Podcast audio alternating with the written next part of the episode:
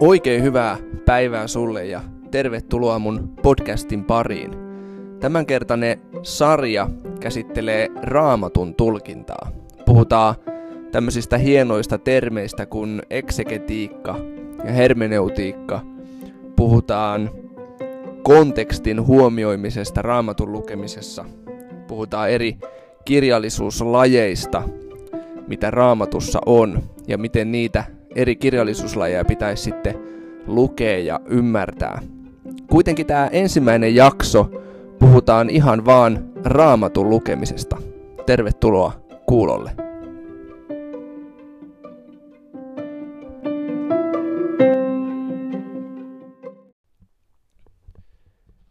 Ennen kuin me paneudutaan tarkemmin raamatun tulkintaan ja siihen, että miten sitä voisi ymmärtää, niin mä haluan käyttää jakson sun rohkaisemiseen siihen, että lue raamattua.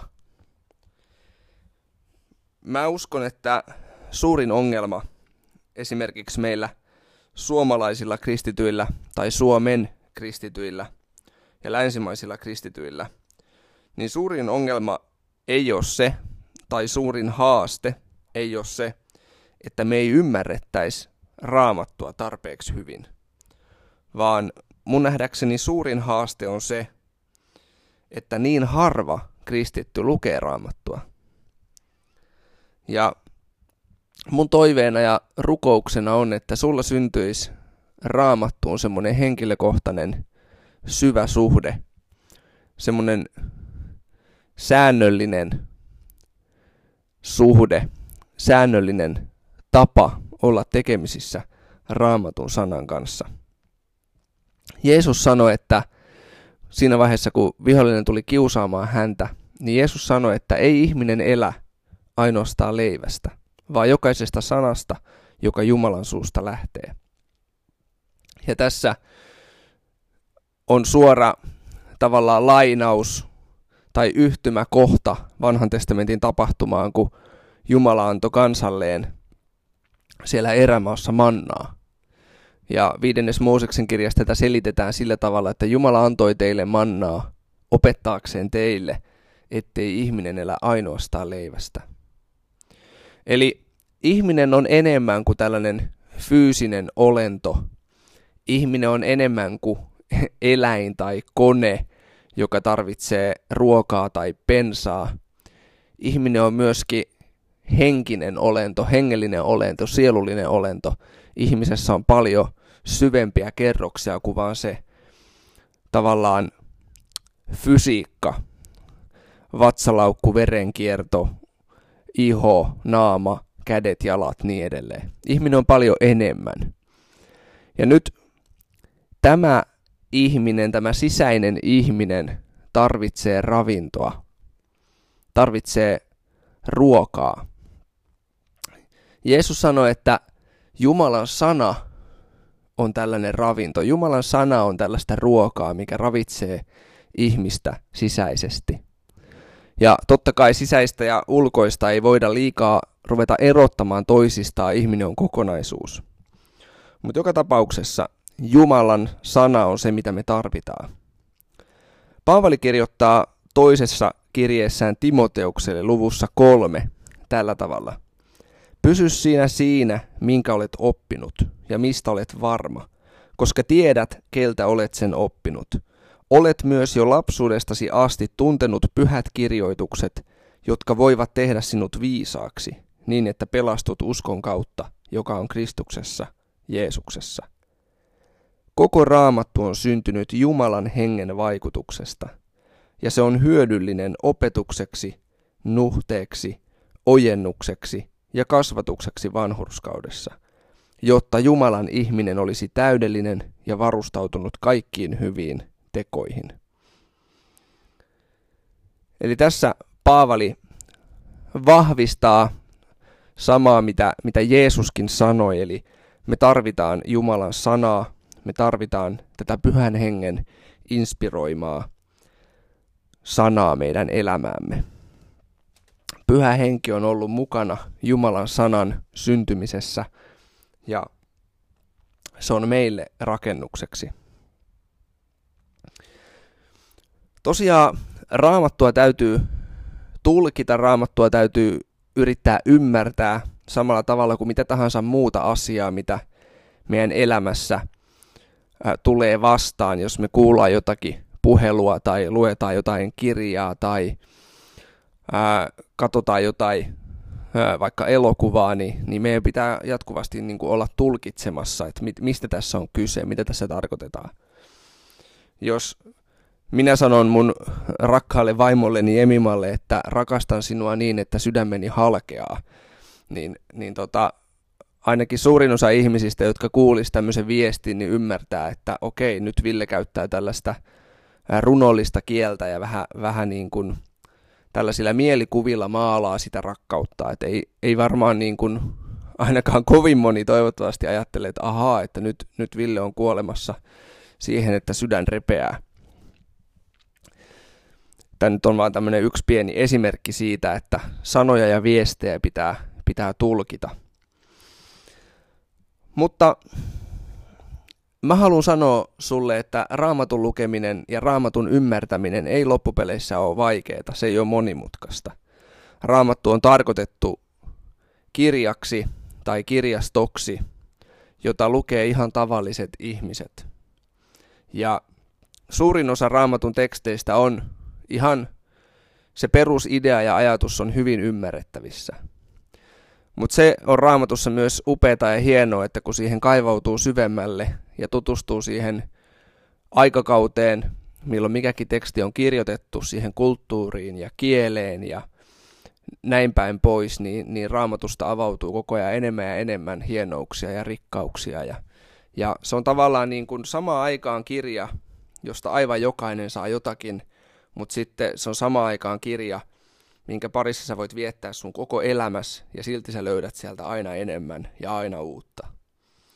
Se on semmoinen niin aarre, jota kaivamalla koko ajan löytyy, löytyy lisää.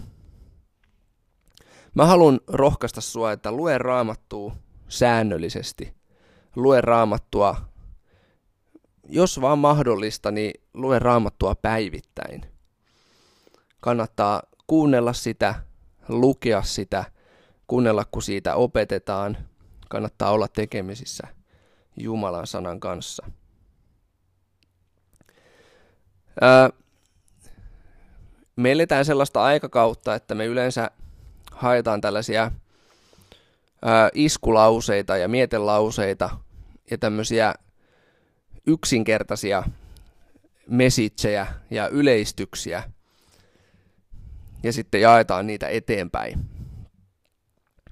Mutta jos haluaa oikeasti päästä syvemmälle siihen, minkä äärellä ollaan, niin, niin tämä ei ole se ehkä paras tapa.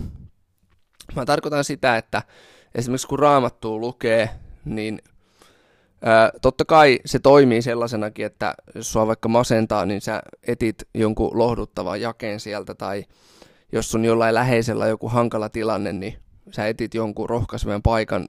Tämä voi usein toimiakin, mutta pidemmän päälle se ei vahvista eikä rakenna. Ja, ja pahimmillaan nämä jakeet, mitä luetaan tai lähetetään eteenpäin, niin ne voi jopa olla päinvastaisia se sanoma kuin mitä me ollaan ajateltu. Eli meidän tarvii tietää, mihin kokonaisuuteen tämä teksti kuuluu. Ää, joskus kristityillä oli tapana nostella tällaisista saviastioista semmoisia mannalappuja. Ne oli aina tämmöisiä yhden, kahden, kolmen jakeen mittaisia pätkiä. Ja, ja, tota, ja mun mielestä se on ihan hyvä juttu, jos se tapahtuu normaalin raamatun lukemisen lisäksi. Mutta sitten jos se raamatun kanssa tekemisissä oleminen on vaan tätä, että nostetaan aina joku mannalappu, että olisiko täältä joku rohkaiseva paikka, niin se jää aika heikoksi ja ohueksi se raamatun ruokkiva vaikutus. Joten mun suosit- suositus sulle on se, että kun alat lukemaan raamattua, niin lue aina vähintäänkin yksi raamatun kirja kokonaan. Eli jos aloitat vaikka jostakin evankeliumista, niin aloita se alusta ja lue se loppuu. Jatka aina seuraavalla kerralla siitä kohtaa, mihin olet edellisellä kerralla jäänyt. Koska nämä raamatun kirjat on tarkoitettu sillä tavalla luettavaksi. Ää, kun vaikka Johannes kirjoittaa evankeliumissa, niin hän on tarkoituksella miettinyt sen kokonaisuutena. Että miten mä aloitan mun evankeliumin, mistä mä kerron näin ja näin ja näin ja mitä sitten siellä lopussa. Ja, ja, ja varsinkin nyt kun Jeesuksen elämästä on kyse kaikissa evankeliumeissa, niin siinä edetään aika lailla kronologisesti. Että mitä Jeesuksen elämässä tapahtui. Niin saat hyvän kuvan siitä, että kuka Jeesus oli, miten hän toimi, mitä hän sanoi, mitä hän teki, miten hänen elämässään tapahtui muutoksia – missä kohtaa hänen alettiin suhtautua vihamielisemmin kuin mitä oli alussa ja niin edelleen. Sä näet sen tavallaan draaman kaaren siinä, sä näet sen kehityskulun ja mitkä asiat vaikuttaa mihinkin. Niin kannattaa lukea näitä raamatun kirjoja kokonaisuutena, koska ne on tarkoitettu sellaisiksi. Samaten jos sä ajattelet vaikka Paavalin kirjettä jollekin seurakunnalle, niin siellä yleensä alussa hän kertoo, kuka hän on, kenelle hän kirjoittaa, minkä takia hän toivottaa heille armoa ja rauhaa, ehkä rukoilee jonkun rukouksen, sitten hän tarttuu niihin tilanteisiin ja ongelmiin tai asioihin, mistä hän haluaa kirjoittaa. Ja loppupuolessa hän sitten taas kertoo enemmän, että kertokaa näille ja näille tyypeille terveisiä ja niin edelleen. Eli, eli näissä kirjeissäkin on ihan selkeästi tarkoitettu niin, että ne luetaan alusta loppuun. Niin me tehdään vähän vähän hallaa sille tekstille, jos me vaan mennään ja poimitaan sieltä joku yksittäinen jae tai yksittäinen luku.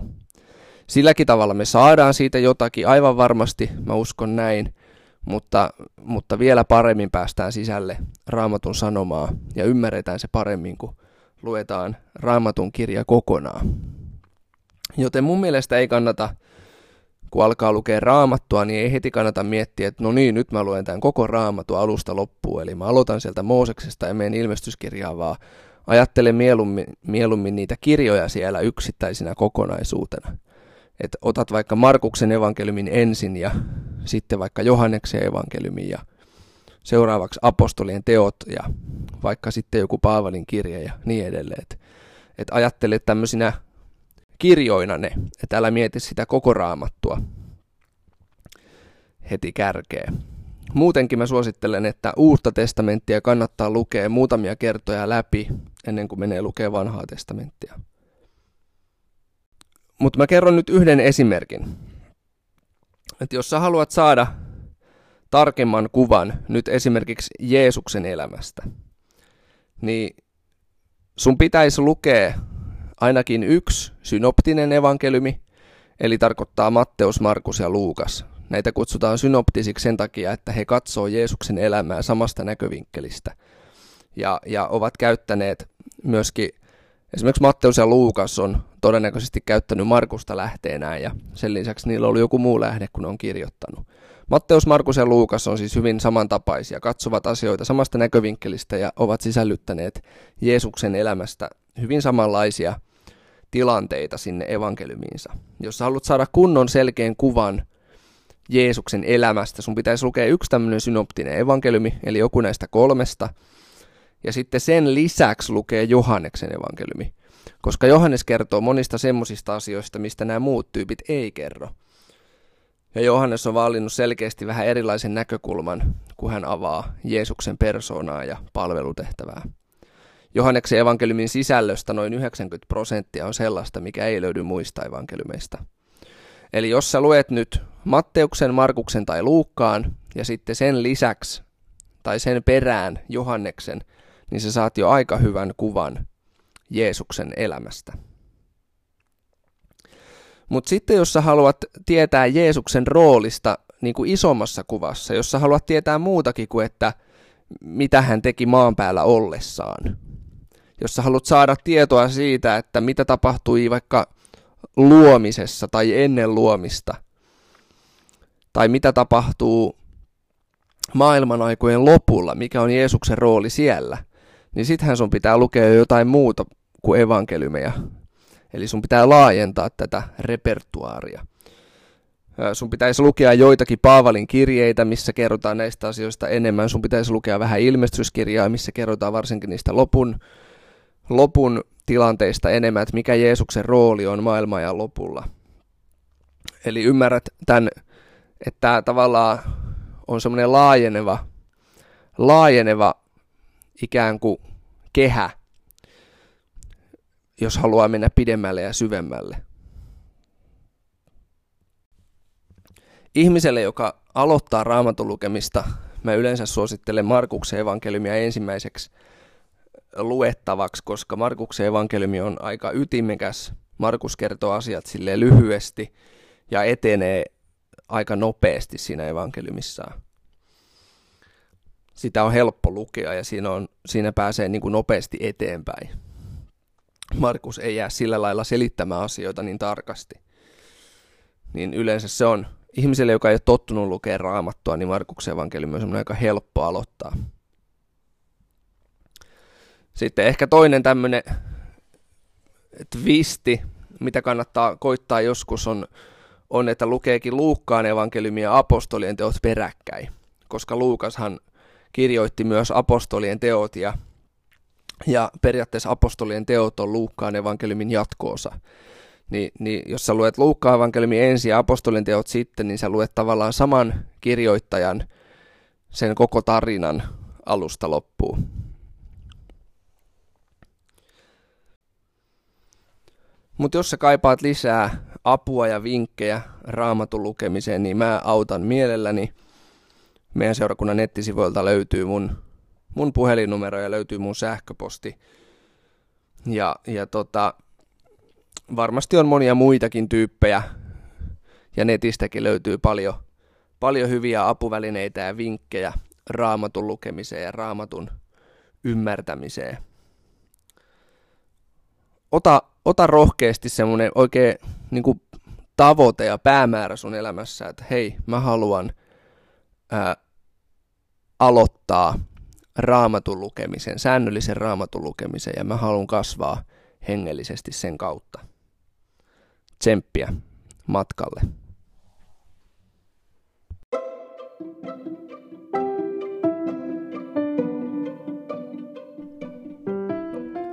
Kiitos kun olit mukana tämänkertaisessa jaksossa.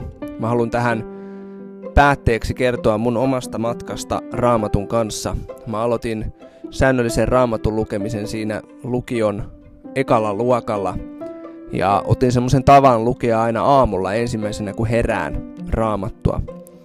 Ja siitä lähtien se tapa on mulla pysynyt. Ei ole kovin montaa aamua, kun on jäänyt raamattu avaamatta ja siitä on tullut tosi hyvä semmonen rutiini mun elämään ja, ja sitten mä oon koittanut sen lisäksi kokeilla välillä lukea raamattua muutenkin kuin silloin aamulla. Ja on tämmönen sanonta, joku joskus sanonut, että kannattaa lukea raamattua silloin, kun on se sun paras hetki, että sit kun sä oot tavallaan energisimmillään ja virkeimmillään. Tää on mun mielestä sellainen, mitä kannattaa testata ensin ja sitten sen lisäksi kokeilla muitakin ajankohtia lukea raamattua sitten voi opetella semmoisen tavan, että kun on lukenut, niin sitten mie- päivän mittaan mietiskelee sitä ja, ja vähän niin kuin meditoi sitä, että mitä tulikaan luettua ja mitä tämä voisi tarkoittaa mun elämässä. Kun lukee raamattua, niin on hyvä rukoilla ja pyytää, että pyhähenki saa siinä vahvistaa ja rohkaista. Pyhähenki saa puhua sen sanan kautta. Ja pyhähenki saisi myös antaa sellaista viisautta ja johdatusta, että miten toimia sen raamatun sanan kanssa omassa elämässään kannattaa rohkeasti ottaa pyhähenki mukaan siihen hetkeen, koska pyhähenki on myös ollut mukana silloin, kun se raamatun teksti on kirjoitettu. Hän voi antaa sulle viisautta ja ymmärrystä sen tekstin äärellä ja antaa sulle voimaa ja viisautta toimia sun omassa elämässä Jumalan tahdon mukaan. Kaikkea hyvää sun raamatun lukemiseen ja, ja tuleviin päiviin. Seuraavassa jaksossa sitten puhutaan kontekstista eli tekstiyhteydestä.